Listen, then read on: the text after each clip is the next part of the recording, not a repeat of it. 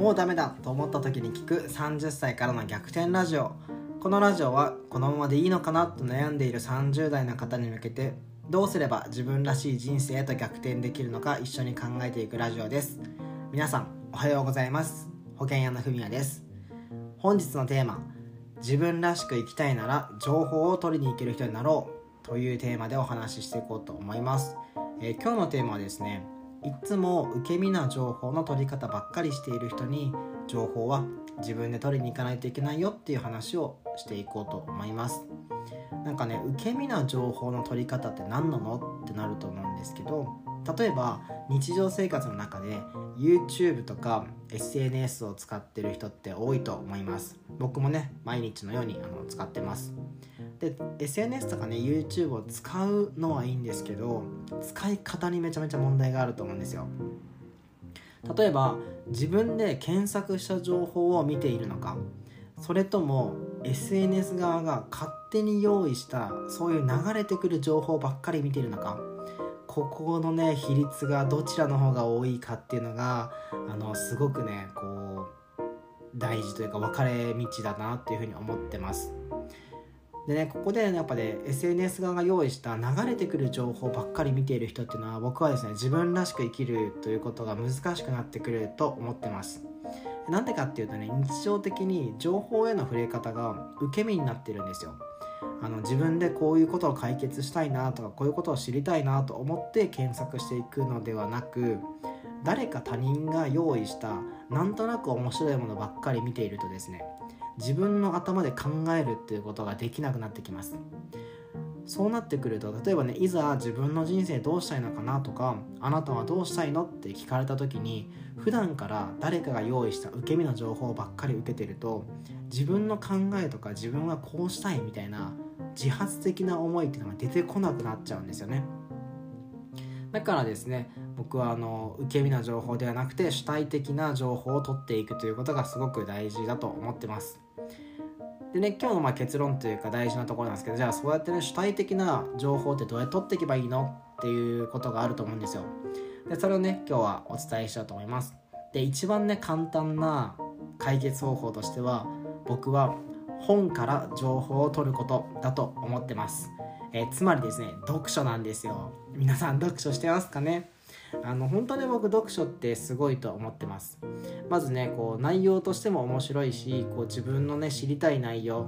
それだけじゃなくてその関連する情報とかも一緒にまとめて取ることもできるので僕は読書ってすごくねあのパフォーマンスのいいあの学習方法だと思ってます。で先ほどのねこう受け身か主体的かっていうと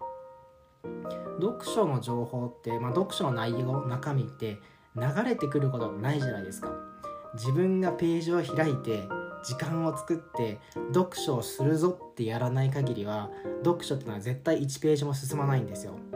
つまりこう読書っていうのはね自分で主体的に読んでいく自分で主体的に情報を取っていく手段なんですよ。途中でねじゃあ読み読んでたけどストップしてどこかでまた続きから読む時も必ず読書をする時って読書時間を確保していくじゃないですか。これもですねやっぱりあの主体的に生きてない人っていうのは読書時間をね読書ができないんじゃなくて読書時間を取ることができないんですよ。だからね結果的に読書ができないみたいなことになっていくんですよね。だから僕はねやっぱ読書っていうのがとにかく主体的な情報収集の仕方として一番おすすめだと思ってます。しかもね読書はめちゃめちゃコスパいいよね。こうなんかね人に会うってすごい時間もお金もかかるしあの思ったより自分の、うん、聞きたかった話が聞けないことも多いんですよ。まあそれは仕方ないよね。こっちの質問のスキルもあるだろうしこっちが悩みが明確になってるかとかぼんやりしてるかそこでも全然変わってくると思います。だけど本だとねあのまあお金もかかるけど例えば孫正義とかさビル・ゲイツとか有名な芸能人の考え方とかさ経験を1000円とか1500円で買えるでそれをなんか学べるってやっぱ改めてすごいじゃないですか。だからね僕も常にカバンの中には本を入れてるし読書をする時間っていうのを確保するようにあのしてます。だからねこう受け身な行動がダメだってのは分かってるけどじゃあどうやって主体的に動けばいいんだよって方はですねまず読書から始めてみてもらったらいいんじゃないかなと思ってます。でねやっぱ社会人になってからの勉強って僕すごい差が生まれると思ってるんですよ。あの学生時代の差なんてさ、まあ、ほとんど同じような勉強しかしてないしまあ僕全然そんな